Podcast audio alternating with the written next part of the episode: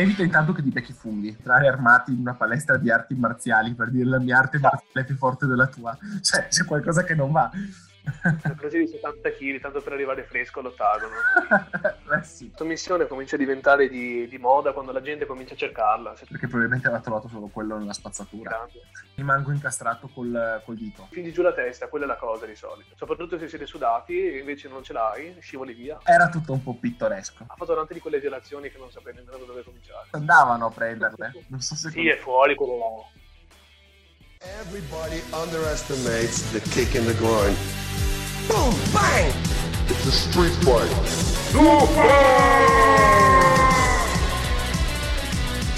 Una delle cose che mi ha sempre colpito, anche vedevo un video di Sakara in cui spiegava comunque agli atleti italiani, visto che in Italia bisogna ancora fare dei passi, che lo stile che lui raccomandava di base era la lotta. Innanzitutto lo stile che raccomandava era la lotta libera, mentre sappiamo che negli Stati Uniti i wrestler americani dominano grazie al folk style. E poi una delle cose che non ho mai capito è perché si allenano con le scarpe. Fanno box e si allenano con le scarpe. Fanno lotta a terra e si allenano col gear. Ma perché? Non è la stessa cosa. Beh, comunque la lotta nasce da... cioè ha comunque un'origine storica l'adozione delle scarpe. Quindi probabilmente bisogna capire come è stata adottata all'inizio. È sempre stato utilizzato comunque la, le calzature nella lotta olimpica, quindi bisogna andare a ricercare quell'origine là, che è anche un lavoro abbastanza complicato secondo me. What are wrestling shoes for? Cioè, sul sito Show Advisor, probabilmente. Cioè, un sito Eh, so, ah, che ti parla di scarpe, capisci? Ah, c'è da dire una cosa. Tipo, a me è capitato spesso di farmi male ai piedi. Nel senso... Allora, loro dicono... eh, evita intanto che ti becchi funghi. Eviti di tagliarti se uno ha le unghie lunghe. Uh-huh, e, e soprattutto tendono a essere alte, quindi praticamente servono per um, proteggerti il tallone, per dare un supporto. Ok, però allora, noi siamo abituati alla pratica a mani nude, a piedi nudi, la diamo per scontata perché la vediamo nell'MMA. Sì, Nata perché c'era nel Valetudo, poi perché c'era nel Jiu-Jitsu e c'era nel Jiu-Jitsu perché è stata insegnata dai judoka. E c'era nei judoka perché in Giappone usano il tatami, non si va sul tatami con le scarpe. Tutto qua. beh, ha senso. Penso che l'origine sia meno pensata di queste cose in realtà. Cioè, anche lo- penso che nell'MMA siano senza maglia per un motivo particolare. Ma penso che stiano senza maglia, solo perché fa, cioè, solo perché fa spettacolo comunque. Cioè, no. Sì, o comunque perché nel Box, Valetudo... cazzo, no- non puoi vedere nella box eh, un pugile con la maglietta. Alla Sì, peggio, ma anche là vai a capire, vai a capire l'origine. oh, nella box non, non- non hai neanche modo di aggrapparti. Cioè, non, No, appunto. non hai il problema di dire eh, rimango incastrato col, col dito. Perché posso capire, No. magari sai, sei, sei la maglietta, magari stai facendo lotta o stai facendo anche a pugni, eh, uno magari rimane incastrato col pollice se lo rompe non è il massimo. Quindi Certo, se- è successo col dito medio, quindi... Ti è successo col dito medio. Sì, sono rotto nel judogi dell'avversario. Eh, può succedere perché ri- rimani là, tiri, si rompe. Ah, a me è successo col mignolo. Ecco, vedi. Eh, quindi quello sì, capisco. Quindi probabilmente anche, anche quello è il discorso, mh, comunque per il discorso del petto nudo. Almeno eviti, eviti sto fattore qua. Ma comunque in generale sono, sono meno razionali queste scelte da cui nascono, sono quasi motivazioni per l'adozione. Boh, all'inizio nell'UFC si vestivano come volevano, c'era... cioè, Esatto, perché stile contro che- stile facevi quello che volevi. Esatto, c'era Ois Gracie che comunque andava col, col G, poi c'era il pugile che andava con un, con un guanto solo, perché probabilmente aveva trovato solo quello nella spazzatura. Grande, grande artista. Eh, eh, era, era tutto un po' pittoresco. Poi c'era anche gente che si... poi c'era Chimo Leopoldo che si presentava con una croce in mogano. Ah, bellissimo. Ho preso di 70 kg, tanto per arrivare fresco all'ottagono.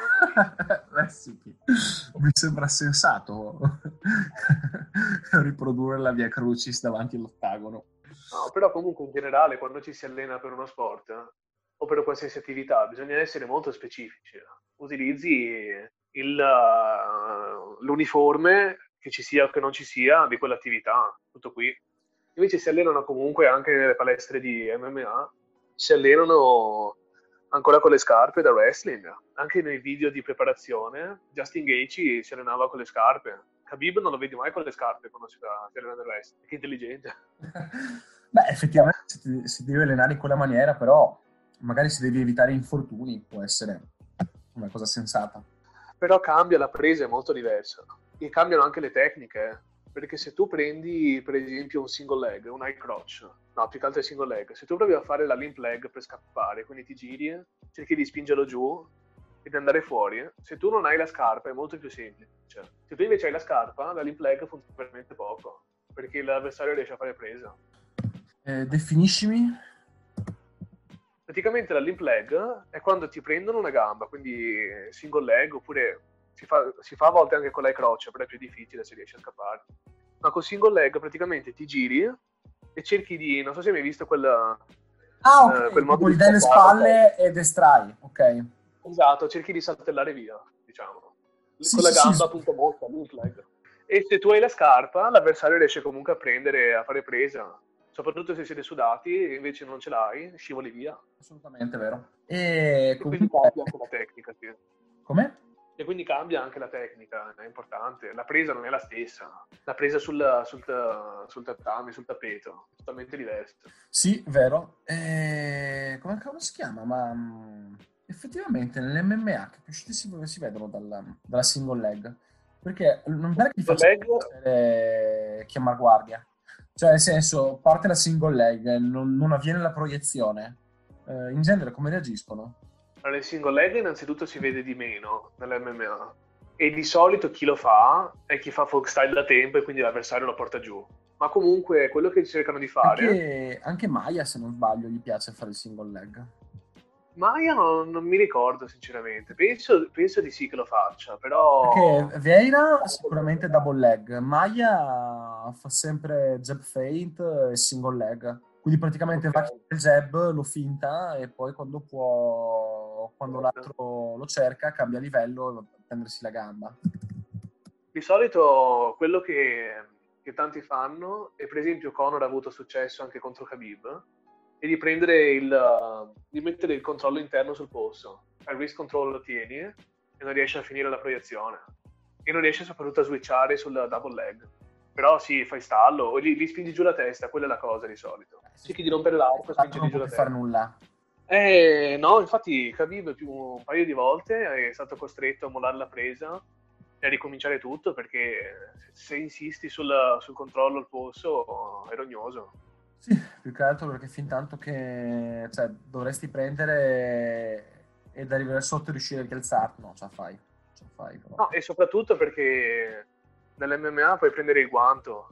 E Conor soprattutto faceva, violando il regolamento, metteva le dita dentro. Ha fatto tante di quelle violazioni che non saprei nemmeno da dove cominciare. Una di queste è stato mettere le dita dentro al, al guanto di Khabib, in modo che non potesse eh, andare sul double leg. Va bene. Comunque, per farti pre- se ti fanno per esempio una Kimura, se provano, tu ti prendi tua- il tuo guanto, non lo puoi fare chiaramente. E con così- in questo modo riesci a guadagnare tempo, a muoverti. Però, vabbè. Tra l'altro, in, ehm, nel judo, il single leg, come si chiama? Tani Otoshi? No, Toshi è quando se tu fai un'entrata e mi giri le spalle e non riesci a terminarla, io mi allungo con la gamba dietro di te e ti porto a terra. Ok. Quello è Taniotoshi, che tra l'altro è una delle, tecniche, una delle due tecniche che Dana era bannato dalla sua palestra, perché un sacco di gente si fa male. Perché se io vado dietro di te e allungo la gamba per cadere e ti- tua- il tuo piede si, si ferma, cioè rimane fermo nel, nel tatami e ti porto all'indietro, ci si può rompere il ginocchio. Ah, ok. Lo ha bandito dalla sua palestra. Sì, ha bandito quello e il Kanibasami, che è la, tipo il takedown a forbice, quindi di lato, è presente? Ma, ma non è vero, non è vero. Cioè, eh, come si chiama? No, il- Sai, ritorno l'ha fatto. Gordon Ryan che l'ha fatto con eh, Bonikdal, praticamente gliel'ha fatto tipo 50 volte. E, No, ma infatti vabbè, nell'allenamento lui non, non lo fa fare agli studenti. eh. Dopo però privatamente, comunque cioè, lui lo insegna, non è che ha vietato di insegnarlo, perché nelle competizioni si può fare. Però non, non vuole che si faccia così liberamente, perché poi ce ne sono 150 di persone. Sì, Non vuole che si faccia come tecnica queste cose qua. E poi il Cani Basami me lo ricordo che l'aveva fatto anche Gary Tonon l'ADCC con Esatto. eh, dai, la vittoria che ha fatto tipo in 12 secondi. Che ha fatto Cani Sì, e poi i look sparato alla velocità della luce. Cioè, t- tutte le cose peggiori che puoi fare per fottere il ginocchio a un cristiano. Eh sì, perché poi il, il Kanibasami classico, tu vai solamente dietro con la gamba e lo porti a terra. Invece la versione modificata di Tonon lui praticamente vai con la gamba dietro, una gamba è davanti chiaramente, l'altra è dietro, e in volo tu fai un triangolo con le tue gambe, che diventa una shigarami, ok? Sì, sì, sì, beh, e quindi cioè, ti accanisci su una gamba sola. Esatto, ma ci sono comunque takedown di questo tipo che sono abbastanza pericolosi. Comunque il suo avversario era, credo, Najmi, una roba del genere. Eh, ma veramente, comunque, se tu vai a guardare, se tu cerchi, non ti, non ti, non ti consiglio di cercarlo. Poi se tu cerchi Kani Basami Injury, trovi dei video che sono veramente... Cioè, not- eh, dal, dopo questo... Adesso ti cerco chi è che l'ha fatto. C'è stato un, un famoso Kani Basami fatto alle Olimpiadi di Judo, in cui, ok, ecco, Yamashita contro Endo. Yamashita è una, se non la conosci, è una grandissima leggenda del judo. Ha vinto tipo tre medaglie d'oro alle Olimpiadi, cioè un mostro. Ok. Sì, un giapponese gigante. E se tu guardi, sì, esatto, se tu cerchi Kanebasami Injury e trovi Yamashita contro Endo, cioè vedi proprio Sì. il ginocchio che ti distrugge. 1980. Esatto. Ah, è, è grande, cavolo, lui. Quanto È gigantesco. Se lo guardi con l'audio, se lo guardi con l'audio, si sente proprio il ginocchio che si spezza di netto. Fa pop No. proprio. Sì, sì, sì, ma non è l'unica volta che è successo. Eh. Eh sì, perché tra l'altro ehm, non gli è andato sotto.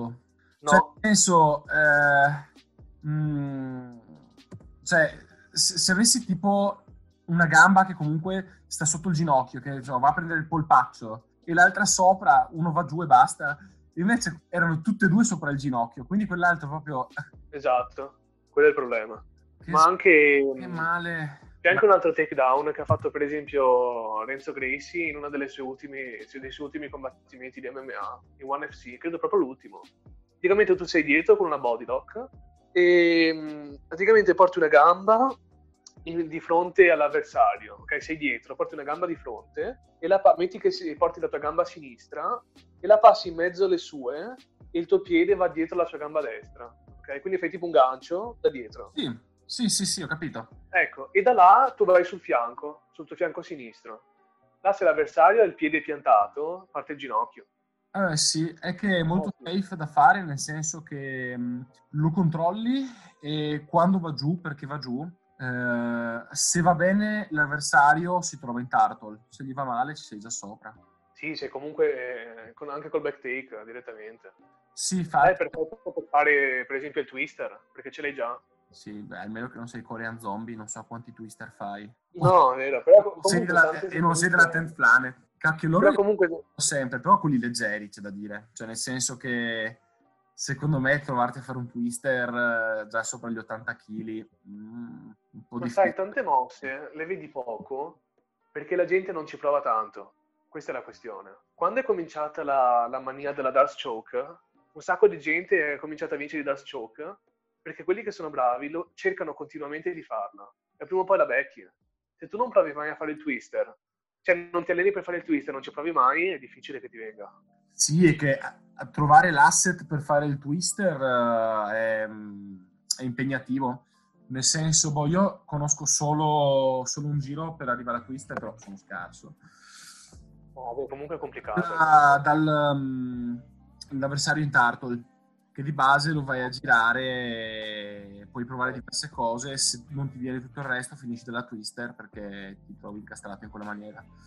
Però finire in twister è, è difficile, anche perché comunque devi avere l'altro, cioè ha- hai tante cose comode prima della twister, secondo me. Certo, eh beh, quello è punto. Stai già controllando una gamba, quindi quantomeno la calf slice ce l'hai. E se gli devi passare sopra, cioè se gli devi passare dietro col twister, perché comunque devi, devi- devi passargli dietro, eh, magari eh, vai già comodo perché, che ne so, c'è un back take. Sì, E, Vero. e- e poi ah, per fare la twister, cioè devi, devi controllargli, cioè se gli controlli la gamba a sinistra, devi andare te con la, con la testa sotto il suo braccio destro. certo. E, e quindi vuol dire che potenzialmente gli avresti già isolato col braccio destro. Eh sì, potessi, potessi andare direttamente, sì, è vero. E, e quindi- e- e da lì puoi fare la twister. Quindi, cioè, capito? Ci sono tante condizioni che effettivamente, cioè, se te la stai giocando, la twister la fai se è comoda, ma cioè, devi proprio trovartici. Secondo me, cioè, hai, hai tante cose più comode da fare che vale la pena provare. E sono tutte cose che abbiamo detto che comunque hanno una buona percentuale di riuscita. Quello sì.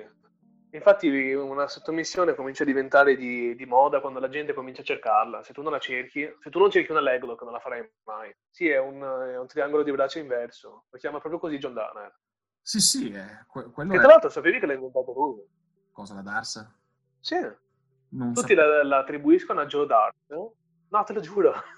Ma ha, ha, ha preso il nome da... Praticamente ha preso il nome da Dars, che è un grappler uh, che si allenava alla Renzo Gracie Academy. Però è Danaer che l'ha... È venuto su quell'idea, l'ha fatta vedere a, a Renzo. Renzo fa sì sì funziona, perché ha detto Danaer che Renzo è sempre stato molto aperto, però se tu dimostri che quello che fai funziona, detto ti fa fare tutto. infatti con l'Eglock si è vista. Ha preso il nome di Dars, non mi ricordo se il nome era Joe, l'ho sparato un po' a caso. Però ah. effettivamente Danaer che ha avuto l'idea. Allora, Dars Choke è un tipo di l'anaconda choke, infatti. In questo caso il braccio che va a chiudere il triangolo si chiude sulla eh, c'è la tecnica invece che sopra la spalla come nella sottomissione precedente. Nata come Bravo Choke e poi diventa nota col nome Dark Choke grazie a Jason Mayhem Miller, il quale dopo ah, stato sottomesso da Joe Dars iniziò a chiamare la sottomissione Dark Choke. Jason Miller è quello che faceva Bully Beatdown. Non so se... Sì, è fuori quello là sì, bellissimo, cioè che, che, tra l'altro, cazzo, gli davano davvero. Sì.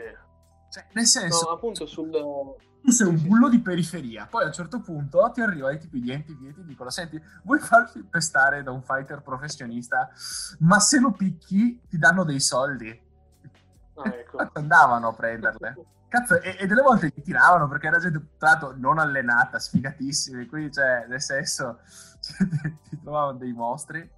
E niente, praticamente li riempivano di botte. Ma hai visto, hai mai visto gli episodi? Sì, su YouTube si trovano anche, ma bellissimo.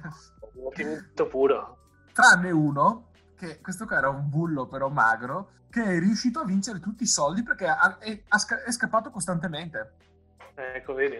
Questo qua era super agile ed è riuscito a prendere 5.000 da una parte e 5.000 dall'altra, non ha mai tirato un pugno, mai fatto una proiezione, ma cosa gliene fregava?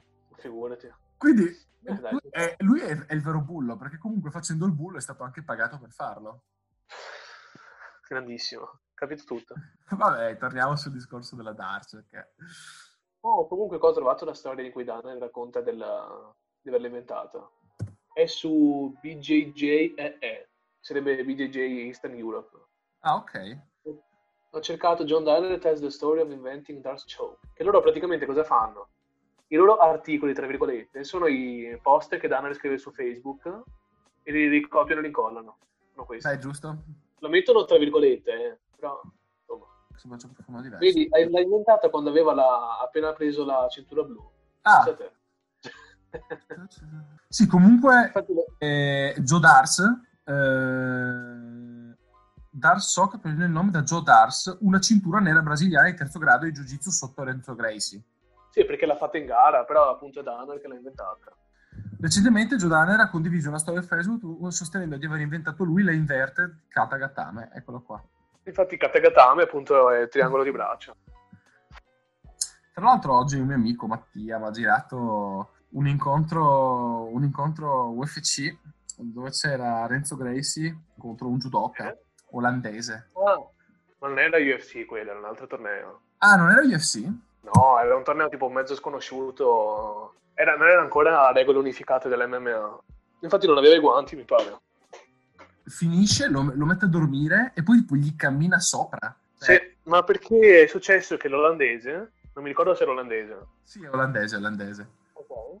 L'olandese è successo che, vabbè, innanzitutto ha fatto trash talking per tutto il tempo. E poi gli ha rotto tutta la notte, continuava a chiamarlo in stanza a prenderlo in giro. E allora Renzo... Ma perché? Cioè, nel senso... Eh, non lo so. Ma perché? Cioè, al di là che basta staccare il telefono, ma il... non lo so. Questo qua ha passato la notte a rompergli i coglioni. Al posto di riposarsi per, uh, per ah, sì? Eh, non lo so. È, è, geniale sto discorso. Questo mi mancava. Però, no, no, è una storia risaputa, ma ma infatti vedi, su alcune persone questo tipo di, di trash talking non, funziona. Cioè può funzionare con persone come noi che comunque siamo civili, ma su gente così che è abituata al Brasile violento, non gli fa niente il trash talking tuo, dai. È il minimo. Però a me, fa ridere adesso questo discorso di questo qua che l'ho chiamato. Bellissimo. Ma infatti adesso, adesso lo sto vedendo. Eh, dai. Ho, qua, ho qua davanti Be- Ben Spikers che s- e, e ha le occhiaie. Quindi probabilmente Ecco. è stato veramente un minuto a chiamare. Beh, Sì. lui un'altra storia simpatica su Renza all'MMA è che un, ha fatto un evento anni fa in Brasile contro, se non voglio sbagliare, ma penso contro uno della luta libre, mi pare. Sì. E mm, erano contro la gabbia e uno del- dei fan, perché ovviamente non è che c'erano tutti i divisori come oggi nella UFC, uno dei fan del, del tizio della luta libre tipo gli ha dato un calcio attraverso la rete Ma no! Sì, sì, sì. C'è proprio il video, ha fatto casino e in due minuti la gente ha cominciato a sparare. Te lo giuro, eh. Non so se qualcuno è morto. Sì, sì, sì. Hanno com- hanno cominciato a sparare proprio sul soffitto. Ma Cioè, perché? bellissimo. Eh, Brasile, è così. Ma- all'epoca. perché uno ha dovuto tirare un calcio al di là della rete? Erano, erano contro la rete e uno gli ha dato un calcio e hanno cominciato a sparare. Geniale, geniale, Sì, sì. bellissimo. Bellissimo, veramente.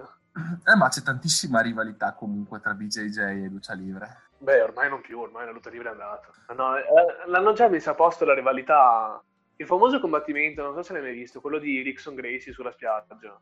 C'è un combattimento di Rickson Gracie sulla spiaggia. No, non conosci la storia? No, allora, praticamente c'era la rivalità di- tra appunto BJJ e lutta libre. Tra l'altro è spiegata molto bene dal podcast che ha fatto Jean-Jacques Machado su, con Joe Rogan. Ha spiegato Ok. comunque un po' la storia. In sostanza, uno dei... quello che, che doveva mettere a posto la rivalità era lo scontro fra Rickson Gracie e Marco Huas. Lo conosci, no? Sì? Grande. Ok. Secondo me avrebbe vinto Marco Huas, però comunque, parentesi. Quindi c'è Ehm. la rivalità tra due stili eh, basate su due persone. Ok, già comincia. Sì, dovevano comunque risolverla loro, anche perché eh, racconta Machado che parecchie volte era successo che gente armata entrasse nella palestra di uno e nella palestra dell'altro, mentre comunque Hickson e anche e Huas hanno sempre cercato invece di calmare le cose, di- cioè si, si combatte uno contro uno in un contesto sportivo, eccetera, eccetera. Sì, beh, bello, è, è sensato effettivamente entrare armati in una palestra di arti marziali per dire la mia arte Esatto. marziale è più forte della tua. Cioè, c'è qualcosa che non va. Esatto. Entravano, diceva che così entravano e sparavano sul soffitto, così. Ma, ma- ma- ma sì, magari nel Krav Maga può funzionare, cioè nel senso alla fine la pensano. Beh, pensano, ah, quindi uno dice, vabbè, io arrivo armato, insomma, sto a posto. Esatto, non si è riuscito a disarmare il coltello e ormai ti prendi la coltellata. esatto, esatto. Quindi va bene, dai, facevano questo Eh. discorso qua, quindi loro due erano comunque quello che racconta Hickson è che Huas voleva troppo tempo per allenarsi. Gli ha detto devi, devi darmi tipo 5 mesi e combattiamo. Hickson era nel pieno della sua carriera e gli ha detto no, non ho tempo perché comunque devo andare in Giappone a combattere e quindi il combattimento non si è fatto. C'è stato un famosissimo torneo, credo si trovi anche su YouTube, dove hanno combattuto tre famosissimi del BJJ di punta e tre della luta libre. Uno di questi tizi è praticamente l'unico che si conosce della luta libre, oltre a Marco Huas. Si chiama Ugo Duarte, non so se hai mai sentito. No? Ecco, praticamente Hickson, per sistemare la questione, ehm, ha cercato di sfidare Duarte, Duarte non accettava, allora ha detto, sai cosa faccio? Sappiamo che Duarte è sulla spiaggia, andiamo là e lo sfido. Duarte cerca di non accettare, allora Hickson che cosa fa? Gli dà uno schiaffo, così ha obbligato ovviamente, se no avrebbe Eh sì, è giusto. Eh, ovvio. Ma poi ha fatto bene a farlo in spiaggia, perché magari era in costume e non poteva avere una pistola addosso. Esatto, vedi? Sotto Sì, comunque la, vari- la va- la variabile ferro abbiamo capito che in Brasile è abbastanza... Sì, sì, ha detto che veniva fuori subito pistole, coltelli, robe così. Eh, ci sta. Allora lo sfida sulla spiaggia e succede che que- c'è il video, praticamente il video lo fa, eh, non so se hai presente Haya Gracie, quello che adesso è Sì. morto. Sì, sì, sì. Ecco, lei era piccola e faceva il, faceva il video e c'è ancora, ovviamente si, si capisce poco, però si vede che combattono sulla spiaggia, ovviamente cosa succede? Hickson lo porta a terra, passa la guardia, choke, strangolamento. Ah, vabbè. Gli dai i pugni finché l'altro si gira e lo strangola, ok. E quindi da là la rivalità tra BJJ e luta libre, perché comunque ha battuto l'uomo di punta, c'è non Marco Huas, però Huas non voleva combattere, a quanto dicono loro, e finisce là.